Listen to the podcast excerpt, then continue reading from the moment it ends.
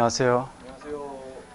예, 이번 시간에는 우리가 이제 구체적으로 중진국 함정에 관해서 이제 공부해봐요. 어, 지금 현재 이제 중국 경제에 대해서 우리가 공부한, 공부한 것은 어, 한 20년, 10년 사이에 중국 경제가 어떻게 개혁 개방을 해왔는지, 어, 현재의 중국 경제의 어, 어, 중국 경제가 어떻게 성장이 되어 하는지, 그 다음에 어떠한 문제를 가지고 있는지, 가장 큰 문제는 이 중진국 함정에 오래 빠져 있을 가능성이 있으면 안 된다는 거죠. 그래서 이제 어, 중진국 함정이 역사적으로 어떻게 전개되어 왔는지 다른 나라들은 그 다음에 중국이 중진국 함정을 중진국 함정에서 벗어나기 위해서 어떻게 해야 될 것인지 살펴봐요. 어, 결국은 뭐 다른 얘기로 하면 중국은 지속적인 성장을 계속 할 수 있을 것인가, 그죠? 어, 계속해서 논의가 이루어지고 있지만 2009년도에 금융위기에서 살아남았고 그 다음에 2012년 금년도에 어, 세계 경제 글로벌 경제 침체로부터 벗어나기 위해서 지속적인 경제 성장을 하기 위해서 중국이 이 직면해야 될 문제는 굉장히 많다는 거죠. 지속적인 성장을 해야 되는 거고 지금까지 개혁 개방 정책을 하는 과정에서 어, 이 노출되었던 여러 가지 사회 경제적인 문제들을 또 해결해야 되는 거고 그걸 다 포함시켜서 이 중진국 함정에서 벗어나기 위해서 중국은 어떻게 해야 될 것인지 이제 그거를 우리가 살펴보는데 이 중진국 함정에서 벗어나기 위해서 중국은 어떠한 대책이 필요한 것인지를 이제 공부하기 전에 일단 중진국 함정 자체에 대해서 살펴보면은 보면은 이제 중국은 지난 30년간 물론 고도 성장을 거듭한 결과 현재는 1인당 GDP가 6,200불 정도 했죠. 예, 작년 말 그죠? 6,200불 했죠. 그래서 중진국 대열에 진입했으나 앞으로 지속적인 고성장을 계속할 수 있을 것인지 거기에 대한 여러 가지 경제학자들 논란이 굉장히 많아졌죠. 그래서 어, 현재까지는 뭐 자본 투입과 수출을 통해서 경제 성장을 쭉 해온 건 사, 사실이에요. 그래서 항상 얘기하지만 이 자본 투입 위주의 성장만으로는 고성장을 계속해서 지속할 수 없다라는 거죠.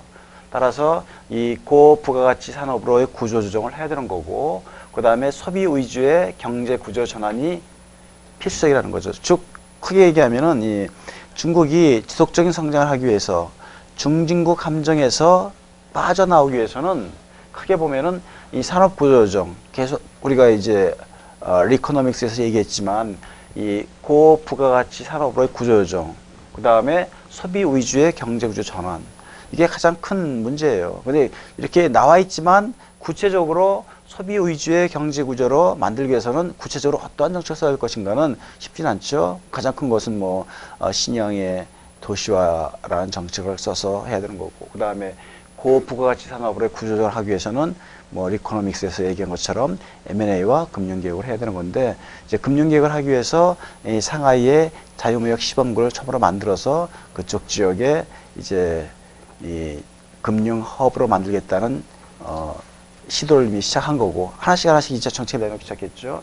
그래서 최근 중국 정부는 이 성장의 지속성 확보를 위해서 다양한 정책을 추진하고 있죠. 근데 그게 성공할지 실패할지 모르지만 어, 과도한 규제를 줄인다는 것은 시장 시장 경제를 계속해서 도입을 하는 거고 과도한 규제를 줄임으로써 기술 혁신의 요인을 제공하고 어, 기업의 과잉 투자를 유발하는 예, 지난번에도 얘기했지만 이 과잉 설비 투자가 많아요.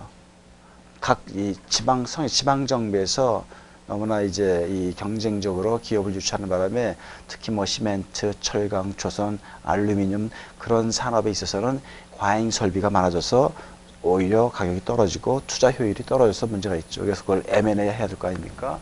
그래서 기업의 과잉 투자를 유발하는 어, 임금, 금리, 환율 구조를 시정함으로써 이제 가계 소득을 늘리고 뭐 여러 가지 이완 정책을 써야 되겠죠. 그래서 이와 같은 개혁의 실효성을 높이기 위해서는 시장 지향적 개혁, 시, 이 시장을 더 많이 도입하는 거죠. 실물 부분에 있어서는 시장을 많이 도입했지만 이제 금융 부분에서 점차적으로 시장을 도입해야 되겠죠. 그래서 금리 자유화, 그 다음에 자본시장 자유화, 그 어떤 이제 금융 시장에 있어서 시장의 기능을 조금씩 더 많이 받아들여야 되겠죠. 그래서 소비 확대를 위한 개혁 사이의 균형 유정. 소비 확대를 위해서는 여러 가지 이제 논란이 되고 있는데 뭐 여러 가지 뭐 소득의 재분배, 소득의 재분배 예를 들어서 뭐 이 소득 간의 격차를 해소하기 위해서 소득을 재분배하는데 기득권층의 기득권층의 기득권층의 반발도 사실 무시할 수 없는 거죠. 기득권층의 반발이 자칫 잘못하면은 정치적인 싸움이 벌어질 수가 있기 때문에 어, 그런 문제, 네. 보다 적극적인 개혁 추진, 그 다음에 소득 수준 향상을 위한 정치 민주화 요구 등 수용, 뭐 여러 가지 이제 경제적으로 민주화가 이루어지면서 정치적으로도 민주화에 대한 요구가 있을 가능성도 있고 어쨌든 중국은 지금까지 성공적으로 개혁 개방정을 쭉 해왔어요. 지금이 가장 어려운 시점이죠. 세계 경제도 침체되어 있고 중국 자체가 중진국 함정에 오래 머물러 있을 가능성이 많기 때문에 이거를 타개하기 위해서는 큰 틀은 리코노믹스를 수용해야 되겠죠. 그래서 어, 소비 위주의 경제 성장으로 전환을 해야 되는 거고 산업 구조조정을 통해서 이 고부가치 산업으로 전환해야 되는 거고 뭐 그런 것들 계속해서 이어지는 건데 이제 구체적으로 살펴보면은 예, 중국이 이제 이 중국 경제가 개혁 개방 이후에 1978년 개혁 개방한 이후에 30년간 꾸준히 고성장을 지속해 왔죠. 특히 2001년도 11월 달에 WTO에 가입한 이후에 연평균 10.8%의 고성장을 유지해 왔어요. 예, 연평균 10.7%의 고성장. 지금은 경제 성장의 목표를 7% 잡아가지고 7% 내외의 경제 성장을 하고 있지 않습니까? 그 사이에 3%의 경제 성장이 줄어들었다는 소리는 굉장히 이제는 뭐 양적인 성장보다는 질적인 성장 쪽으로 이제 전환시키고 예전처럼 10%의 경제 성장은 불가능하다는 거죠. 중국도 저- 장기적으로는 이제 7%의 경제 성장에서 뭐 6%, 5% 경제 성장으로 이제는 이 바꿔야 돼요. 어, 신흥국에서만 두 자리의 두 자릿수의 경제 성장을 하지 중진국, 선진국을 할수록은 경제 성장을 이제는 두 자릿수는 하기 힘들죠. 예, 그러나 중국의 일인당 GDP가 4천 달러에 진입한 가운데 최근 성장률이 다소 둔화되면서 향후 중국 경제가 중진국 함정에 빠지지 않고 고성장 기조를 지속할 수 있을지에 대한 논란이 경제학자들 사이에 논의가 이루어진 거죠. 자, 미들 인컴 트랩. 계속해서 이제 중국이 일인당 국민소득이 4,000불 넘어서서 지금 현재 6,200불인데 이 중진국 함정에 얼마나 오랫동안 빠져 어, 중진국 함정으로부터 어떻게 빨리 빠져나와야 되는 거죠. 자, 여기서 구체적으로 중진국 함정 보면은 신흥 경제국의 일인당 국민 소득이 중진국 수준 4천 달러에서 만, 만 달러 정도죠. 이 중진국 수준에서 장기간 정체되는 현상으로 1960년도, 1970년대 이후에 브라질, 아르헨티나, 칠레 등 남미 국가하고 필리핀, 말레이시아 등 동남아 국가에서 대표적인 사례. 이 역사적으로 이렇게 이 경제사에서 보면은 중중 함정에 빠져 있던 나라들이 있었어요. 그래서 따라서 이제 어 역사적으로도 권위주의 경제 체제를 고수했던 국가들이 구매력 평가 기준으로 일인당 소득이 만 불에서 만 오천 불 도달했을 때 성장 장벽에 직면한 것으로 분석했죠. 그래서 구소련의 경우에는 1970년대 초반 급성장하다가 일인당 소득이 12,000달러에 기록했을 때 성장이 점점에 이른 데 하락하고 한국도 1980년대 민주화 이후에 현재 일인당 소득이 뭐 2만 5천 불에서 좀 오래됐지 않습니까? 이런 문제들이요. 자, 여기에서 이제 이 좀 더 구체적으로 중국에 포커스를 맞춰서 중국의 중진국 함정 논란의 쟁점을 보게 되면은 첫째, 어, 자, 앞으로도 중국이 고성장을 지속할 수 있을지와 관련해서는 자본 투입 확대를 통한 성장의 지속 가능 여부.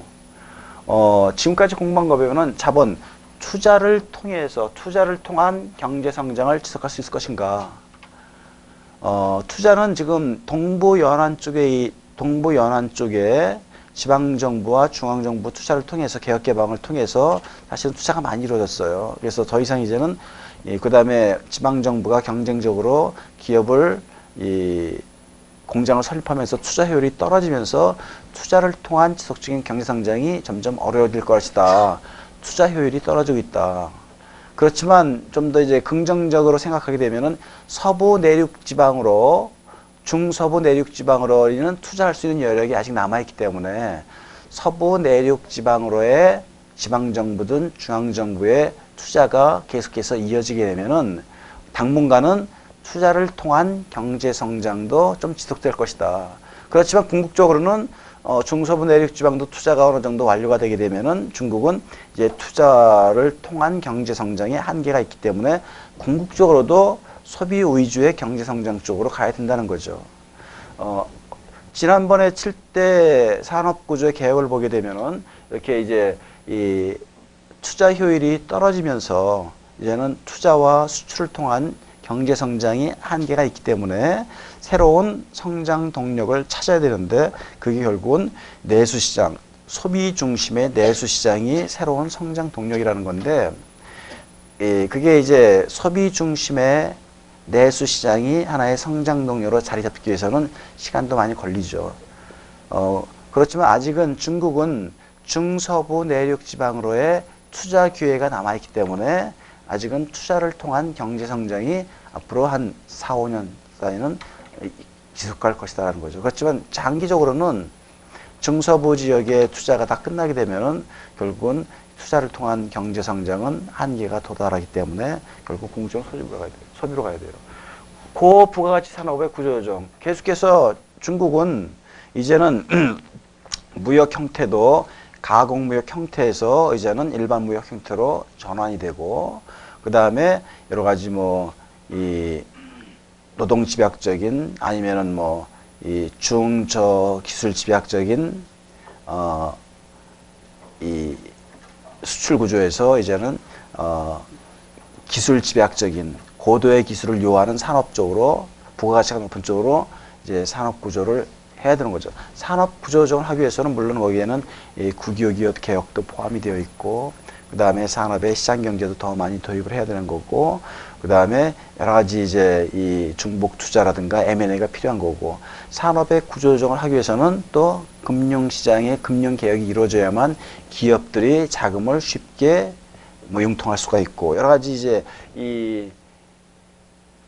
고부가가치 산업으로 구조조정을 하기 위해서는 리코노믹스에서 보면은 이 M&A하고 금융 개혁이 필요한 거죠. 구체적으로. 그 다음에 결국은 뭐 소비 위주의 경제 구조 전환 가능 여부가 사실은 쟁점이죠.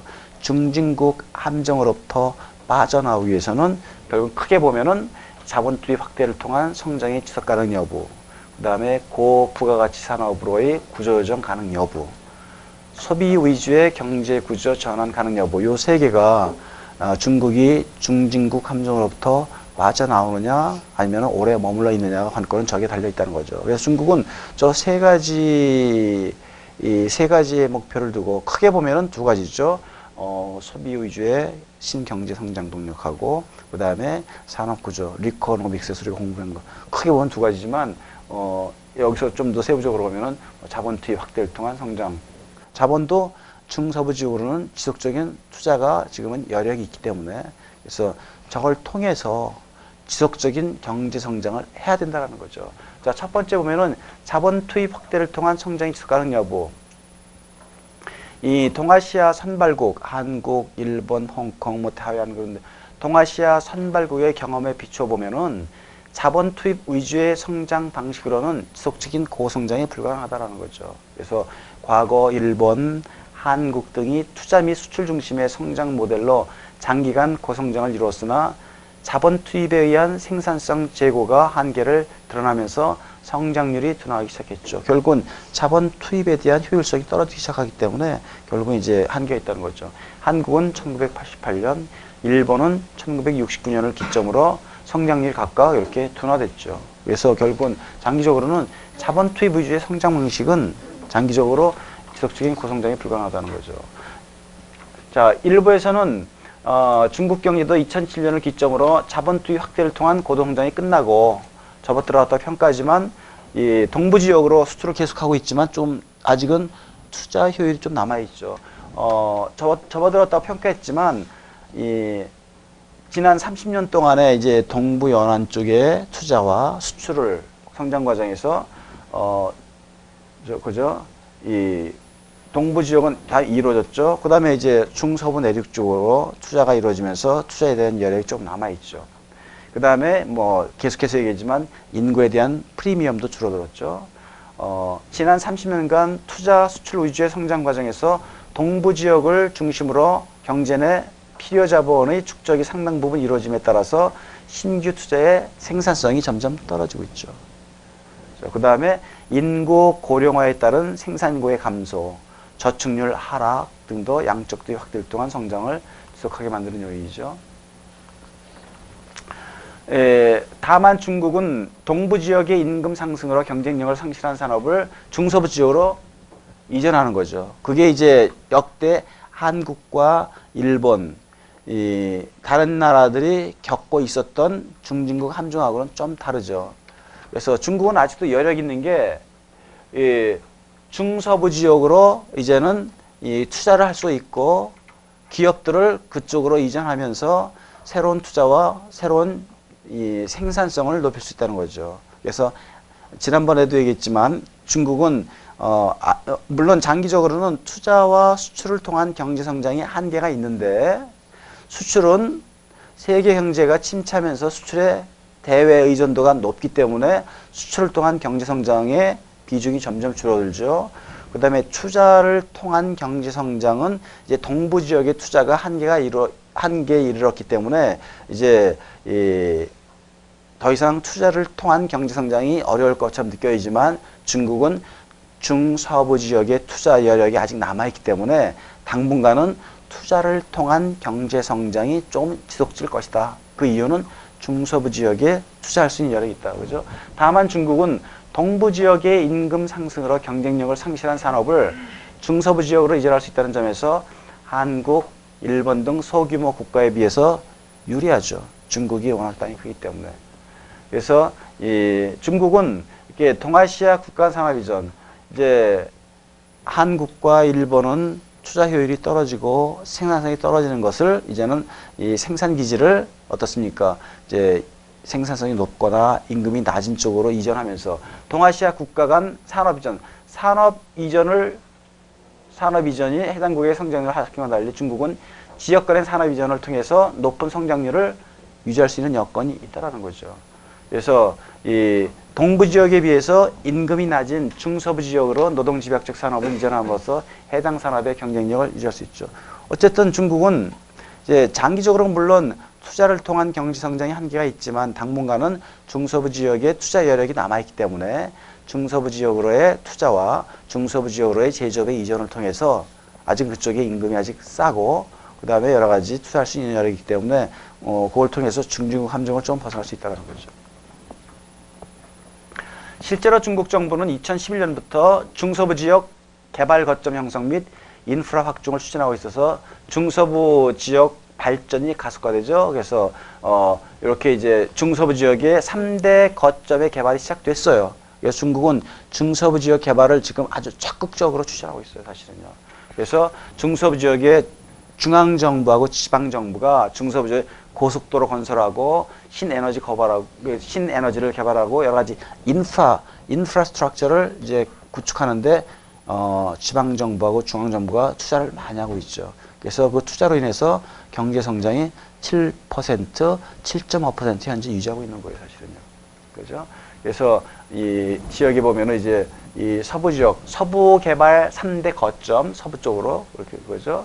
그래서 이 다수의 전문가들은 중서부 지역 투자에 힘입어서 향후 앞으로 10년간 중국의 성장률은 7, 8%의 높은 성장을 유지할 것이다 라고 이제 예측하는 경제학도 있죠. 그래서 당분간은 투자할 수 있는 여력이 아직 남아 있기 때문에 투자를 통한 경제 성장이 10년간은 7, 8%의 경제를 하죠. 그렇죠. 10년 뒤에는 이제 투자도 중서부 지역의 투자가 다 끝나게 되면은 결국은 중국은 장기적으로는 결국은 이제 소비를 통한 경제 성장을 해야 되기 때문에 지금부터 준비하는 거예요. 이제 중서부 지역의 투자를 통한 경제 성장을 7, 8% 유지하는 동시에 이제 소비 중심의 경제 성장 쪽으로 가야 되기 때문에 어, 이 소비 정책도 함께 나가고 있죠. 그래서 요 같은 점들을 고려하면은 중국이 한국, 일본 등에 비해서 자본 투입 위주의 성장이 어느 정도 지속될 수가 있지만 장기적으로는 그것도 이제 이 중서부 지역의 투자도 다 어느 정도 완성되게 되면은 이제 어, 성장 둔화는 피하기 어려울 것이다라고 얘기를 해요. 그래서 이 다른 나라의 성장 사례를 분석을 통해서 중국의 1인당 소득이 17,000달러 2015년경 이렇게 보면은 이제 어, 한 2015년 지금은 중서부 지역의 투자가 중서부 지역의 투자를 통해 가지고 7, 8%의 경제 성장을 유지하지만 이제 2015년, 16년에 들어서는 어, 1인당 국민 소득이 17,000불. 중서부 지역의 투자가 어느 정도 이루어지게 되면은 다시 경제 성장이 둔화될 것이다. 그러면 그때는 본격적으로 소비 중심의 경제 성장으로 가야 되겠죠. 그러니까 그러기 위해서는 지금부터 중국은 준비하고 있는 거예요. 따라서 이제 이 소비 중심의 성- 경제 성장을 하기 위해서는 결국은 뭡니까? 신형 도시화가 하나의 경제 성장의 동력이라는 거죠. 계속 나와 있어요. 중국의 낮은 도시화 율동을 고려하게 되면은 성장 둔화 시점이 2015년 이후가 될 것이라는 분석도 제기하죠. 그래서 중국의 경우는 결국은 도시화율이 지금은 한 51%밖에 안 되기 때문에 이제 소비 중심의 내수 시장을 확대시키기 위해서는 어떠한 정책? 새로운 형태의 도시화. 예전처럼 양적인 성장을 통한 도시화가 아니라 질적인 성장을 통한 도시화, 스마트 시티죠. 그래서 신형 도시화가 하나의 새로운 경제 성장의 동력 원이라는 거죠. 즉, 이 소비 중심의 내수 시장, 소비를 통한 경제 성장을 하기 위해서는 도시화가 필연적이라는 거죠. 가장 중요한 게. 죠그 다음에 이제 두 번째가 고부가가치 산업의 구조조정. 결국은 산업 구조조정을 해야 된다는 거죠. 현재처럼 산업 구조조정 하지 않으면 지금에서 한 단계 점프를 할 수가 없어요. 그죠? 이 산업 구조를 개혁하기 위해서는 가장 급한 것은 금융개혁이에요, 사실은요. 근데 금융개혁은 굉장히 어려워요. 항상 얘기하지만. 실물 부분은 어느 정도 성공을 했지만 이제는 항상 어떠한 개혁 개방은 실물 부분부터 시작을 해가지고 금융 부분으로 넘어가게 돼 있는데 자 지금 실물 부분은 등샤오평이 아, 심천이라든가 주해라든가 홍콩 주변에는 몇개 도시를 중심으로 해서 시범적 시범구예요. 시범적으로 시범 경제 특구를 운영을 해가지고 거기로부터 성공하게 되면 이걸 확대시키지 않습니까? 실물 부분의 개혁 개방은 그런 방법으로 시작을 했어요. 금융 부분의 금융 개혁도 금융 개방도 지금 어떻습니까? 시범구 상하이의 일부 지역을 자유무역 시범구로 만들어서 그 시범구에서는 완전한 자본 자본 거래 자유와 그 다음에 금융 개혁을 통해서 금융시장의 시장 개방을 그, 그 특구로부터 시범구로부터 시작을 하죠. 거기가 성공하게 되면은 이제 다른 지역으로 조금씩 확대되죠. 예를 들어서 뭐 어, 뭐 광저우 그 다음에 뭐 어, 텐진 다른 쪽으로 이동하겠죠. 그게 이제 실물 부분에 있어서 개혁 개방을 하는 방법과 똑같은 방법으로 등샤오평이 했던 개혁 개방 정책과 동일한 방법으로 리커창이 금융시장 개혁 개방을 하기 시작하는 거죠. 상하이의 일부 지역을 자유무역 시범구로 지정을 해서 그 지역에서는 자본 거래를 자유화시키고 그 다음에 하여튼 뭐 여러 가지 금리를 좀 더 자유화시키고 그게 성공하게 되면은 이 금융 개혁을 다른 도시로 조금씩 이렇게 이제 엮어 나가는 거죠.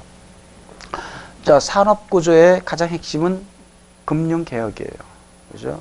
금융 개혁을 통해서 이 과잉 설비된 이 산업을 통폐합을 하고 그 다음에 국유 기업을 개혁을 하고 그 다음에 어 고부가치 산업, 자본 집약적인 기술 집약적인 산업들 이전하죠. 향후 중국 내 생산비 상승에 따라서 저부가가치 산업의 비교율을 상실하죠. 이제는 중국이 이제 더 이상 저부가가치 노동 집약적인 값싼 제품을 가지고는 이제 경쟁력이 떨어지고 이제 값싼 왜 인건비가 계속해서 상승하기 때문에 이제 어, 낮은 인건비를 통한 가격 경쟁은 이제 더 이상 할 수가 없어요. 여기에서 어, 상자 선진국과의 기술 혁신 경쟁에서 뒤처질 경우에 중국 경제가 성장 동력을 잃고 고성장을 지속하기 어려울 것이다. 지금은 지금까지는 그래서 뭐 중저가의 기술을 통해서 어, 전체 시장에서 경쟁력을 가지고 있지만 이제 중국이 지속적으로 임금을 인상시키지 않습니까? 어, 노동자들의 소득을 높여주고 따라서 소비 시장을 확대시키기 위해서 임금을 계속해서 올려주게 돼 있어요. 임금을 올리게 되면 생산비가 높아지죠. 그러면은 저렇게 이제 어, 저부가치 산업의 비교율을 상실하게 돼 있죠. 그러면 이제 고부가치 쪽으로 넘어가야 돼요. 넘어가지 않으면 결국은 뭐 선진국한테 밀리고 이제는 이 임금이 올라가기 때문에 이 노동집약적인 재화의 비교율도 떨어지고 그래서 중국은 지속적인 성장을 하기 위해서는 결국은 이 고부가치 기술이 기술이 좋은 쪽으로 이제 제조업이 옮겨가야 돼요. 그래서 이 2000년대 들어서 IT 제품 수출이 급증하고 있지만 외자 기업 가공, 무역 위주의 산업 구조에서는 중국 기업의 부가가치가 여전히 낮죠. 그래서 외국인 투자자들을 통한 가공 무역 형태의 무역에서 이제는 가공 무역에서 자국의 기술과 자국의 기업을 통한 무역으로 조금씩 전환시키려고 하죠. 어, 그간 중국 정부의 고부가가치 산업 육성 정책에 힘입어서 경쟁력 있는 기업이 일부 나타나고 대규모 R&D 투자, 풍부한 인적 자본 등 기술 개발 여건도 이제 정부가 지속적으로 R&D를 지원해주고 기술 개발하고 그 다음에 이 고도의 기술을 가지고 있는 외국인 투자자를 받아들이고 그 같은 여러 가지 정책을 쓰면서 이제 이 자국 기업이 선진국 진출을 통해서 단순 조립에 치우쳐져 있는 가치 사슬을 R&D, 기술, 부품 산업, 브랜드, 판매 등 고부가치 부분을 확장할 수 있도록 지원하고 그렇게 되어 있어요. 그래서 이 어, 신전략 산업 분야에서 새로운 사업 모델과 경영 혁신을 바탕으로 세계적인 경쟁력 갖춘 기업을 출연하기 시작했죠. 이 정부가 지속적으로 이렇게 고부가가치 육성 정책을 내서요. 그래야만 이 산업 구조 조정이 이루어지고 지속적인 어, 비교율을 갖게 되는 산업이 생기게 돼 있죠. 그래서 어, 보면은 전자 후웨이 뭐 몇 가지 이제 뭐 통신 장비 점유율 세계 3위 뭐 여러 가지 세계적인 기업이 나타나기 시작해요 사실은요. 예, 그러나 이 이렇게 고부가가치로 부- 고부가치 산업으로의 구조조정 즉 산업구조 고도화 그걸 하기 위해서는 그걸 해야 되는데 현재와 같이 정부의 시장에 대한 규제 정부가 시장의 규제를 많이 하게 되면은 사실은 그만큼 또 경쟁이 떨어지죠 현재와 같이 정부의 시장에 대한 규제가 강하고 기업에 대한 영향력이 큰 체제하에서 기업 간의 경쟁을 통한 기술 혁신에는 한계가 있다는 거죠 국유 기업이 차지하는 비중이 어, 전체 생산량 중에서 국유 기업이 차지하는 비중이 많거나 정부가 개입을 많이 하게 되면은 결국은 이제 이렇게 기술 혁신 한계가 있다는 거죠. 그래서 정부 규제로 민간 기업의 자율적 경제 활동이 억제되고 독점적 지위를 향유하는 국유 기업. 국유 기업은 독점적 지위를 가지고 있기 때문에 혁신과 경쟁이 없어요.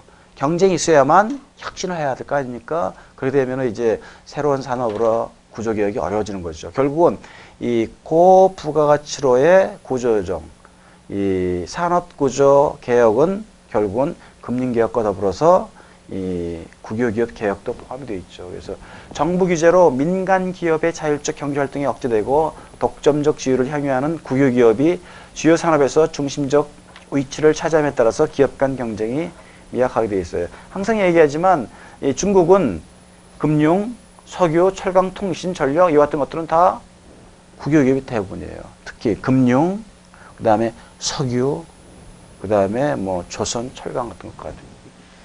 특히 글로벌 금융위기 이후에 경기 부양을 위해서 대규모 자본, 대규모 돈이 국유 상업은행을 통해서 우리가 얘기한 5대 국유 상업은행을 통해서 자금이 국유 기업으로 흘러갔죠. 국유 기업은 이 돈을 가지고 석유, 철강, 통신, 전력, 운송, 금융 등 주요 업종에서 거대졌어요. 그래서 중국의 어, 석유 대부분의 석유 회사는 국유 기업이고 금융도 마찬가지고 통신도 마찬가지고 지금의 어느 나라든 간에 가장 큰 이 기업들은 금융 부분에 가장 큰 기업들이 있고 그다음에 통신, 석유 그쪽으로 이 큰 기업들이 있는데 중국이 거의 다 이 국유 기업이에요. 뭐 하여튼 이렇게 이제 이 중국은 이 고부가가치 산업으로 구조조정을 하기 위해서 그것도 이준하기 위해서 엄청난 사실 정책을 쓰고 있어요. 이 따라서 이제 정부가 결국은 이 보다 적극적인 시장 규제를 완화해야 돼요. 시장을 더 많이 도입을 해서 경쟁을 통해서 혁신을 해야지만 이 고부가시 산업으로 어, 이전하는데 굉장히 또 지름길이 될 수가 있죠. 그래서 따라서 정부는 보다 적극적으로 시장 규제를 완화하는 한편에 공정한 경쟁 여건 조정, 공정한 경쟁 여건을 조성한다는, 소- 조성한다는 소리는 시장 경제를 도입하는 거고 재산권을 보장한다는 것도 결국은 시장 경제를 더 많이 도입하는 거죠. 재산권을 보장해 줌으로써 결국은 시장 거래를 활성화시키고 경쟁을 시키는 거죠. 금융제도 개선, 결국은 금융개혁이에요.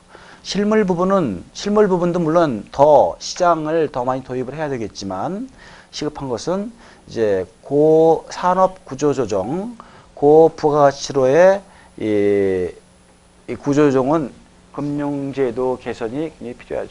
그래서 국유기업 및 금융 부분의 개혁을 통해서 정부, 국유기업, 국유 상업은행 의 유착 관계를 끊고 결국은 기업 활동과 금융시장에서 공정 경쟁을 보장한 경우도 이 우리나라 같은 경우 예를 보면 한국의 경우 1997년도 외환위기 이후에 재벌 기업의 지배 구조가 개선이 됐고 금리를 그때 자유화시켰고 자유변동 환율제도 이행을 해가지고 금융 부분에 있어서 굉장히 많은 개혁 개방 정책을 취한 결과 지속적인 성장, 4, 5% 경제 성장을 하고 외환 위기로부터 우리가 탈피를 했죠.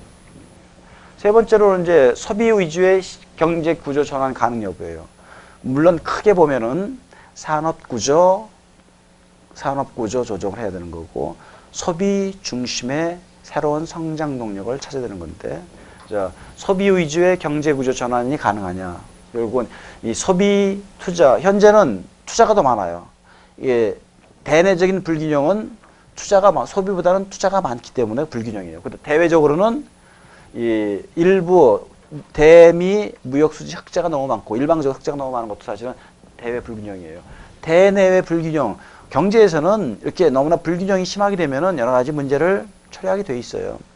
대외 무역에 있어서도 대미 무역 수익자가 너무나 크게 되면은 미국으로부터 여러 가지 환율에 대한 압박, 환율, 이 우연의 평가 절상에 대한 압력도 많이 받고 또 여러 가지 무역 제한 조치도 받을 수가 있기 때문에 어느 정도 너무 지나친 불균형은 여러 가지 문제를 가지고 있죠.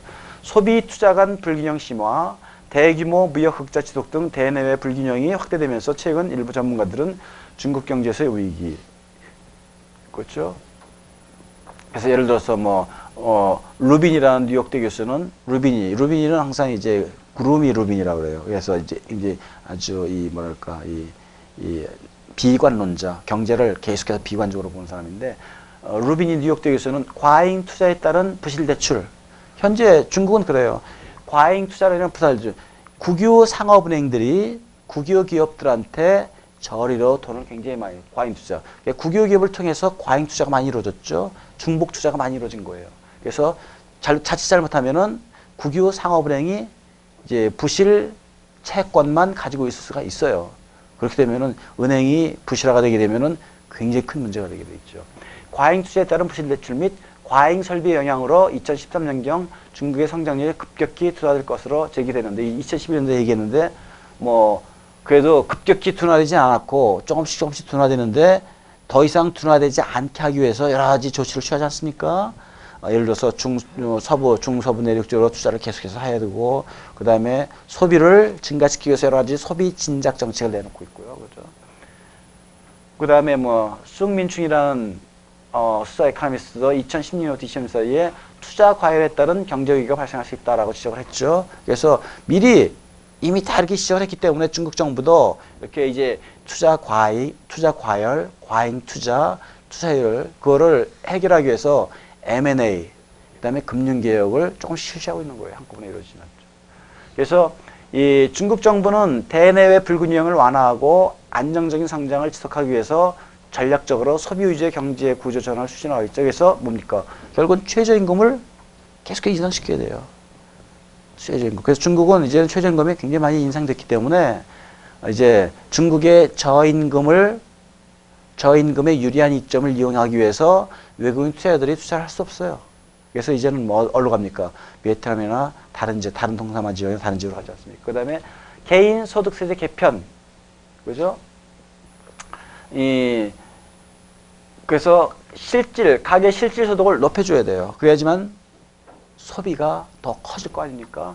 그 다음에 의료 연금보험 확대, 사회보장 체제가 확립되어 있어야지만, 이 어려움이 겪을 때 여러 가지 사회보장 체제로 커버가 되기 때문에 저축을 줄여서 저축을 줄이면 어떻습니까? 소비를 더 증가시킬 수가 있는 거죠. 그 다음에 공공주택 건설 등 사회 안전망 여러 가지 이 공공주택을 건설하게 되면 집을 사기 위해서 그쪽에 뭐 돈이 흘러가지 않으니까 그래서 민간 소비 확대를 유도하죠. 기본적으로 최저임금 인상시키고 그다음에 개인 소득세제 개편하고 그다음에 이렇게 이제 사회보장제도.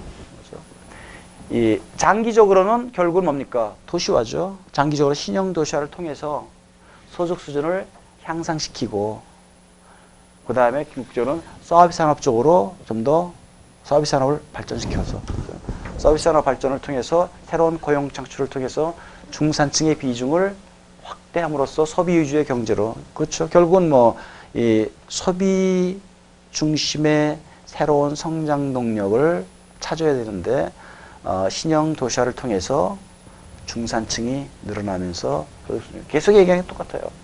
그러나 소비 확대를 위한 정책은 근본적으로 소득 재분배의 성격을 갖기 때문에 기득권층에 결국은 이 개인 소득 세금 문제, 세금 이렇게 이제 소비 확대를 통해서는 소득 재분배의 성격을 가지고 있기 때문에 기득권층의 저항에 직면할 가능성이 있다라는 거죠. 기득권이라는 게 누굽니까? 결국은 뭐 이 고위 관료들, 어, 국유 기업의 고위 관료들, 국유 기업의 고위 관료들은 공산당의 주요 간부들이 주로 많고 따라서 이제 이 기득권을 놓치지 않으려고 하는 이 공산당의 고위 관료와 개혁 개방을 지속적으로 하려고 하는 공산당의 공산당 안에서도 이 뭐 보수주의자가 있고 개혁주의자가 있지 않습니까? 뭐 그런 데서 이제 여러 가지 어 그런 저항을 부딪힐 수가 있는 거죠.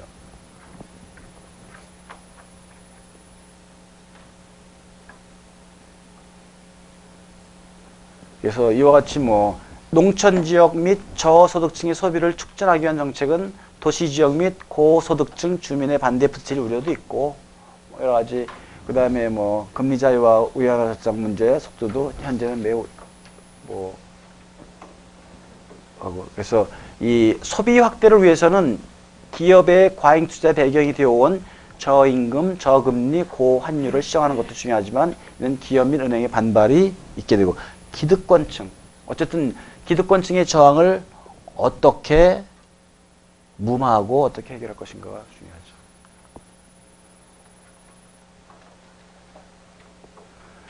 이 따라서 이렇게 소비 중심의 소비 위주의 경제 성장으로 전환하기 위해서는 이해 관계자들의 저항을 극복을 해야 되고 이 소비 확대에 성공하기 위해서는 중앙 정부가 강력한 개혁 의지를 가지고 다양한 정책을 전략적으로 추진할 필요가 있죠. 그래서 지금 현재 제5세대 지도부 시진핑 일커창은 개혁 개방 정책을 적극적으로 하겠다라고 천명을 했어요, 사실은요.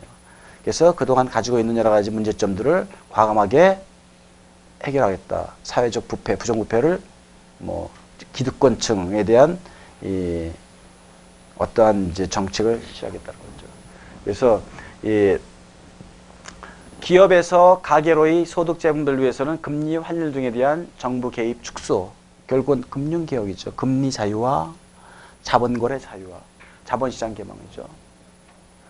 WTO 가입을 통해서 WTO 가입을 통해서 실물 부분에는 자유화가 많이 이루어졌죠. WTO 가입을 통해서 이 상품 시장 개방 확대가 고성장을 이끌었던 것 같이 이제는 향후 자본 시장 개방이 이제 새로운 중국 경제의 성장 동력이라는 거죠. 지금까지는 WTO를 통해서 상품 시장의 자유화를 통해서 개혁 개방 정책을 성공리에 수행해 가지고 굉장히 성공했어요.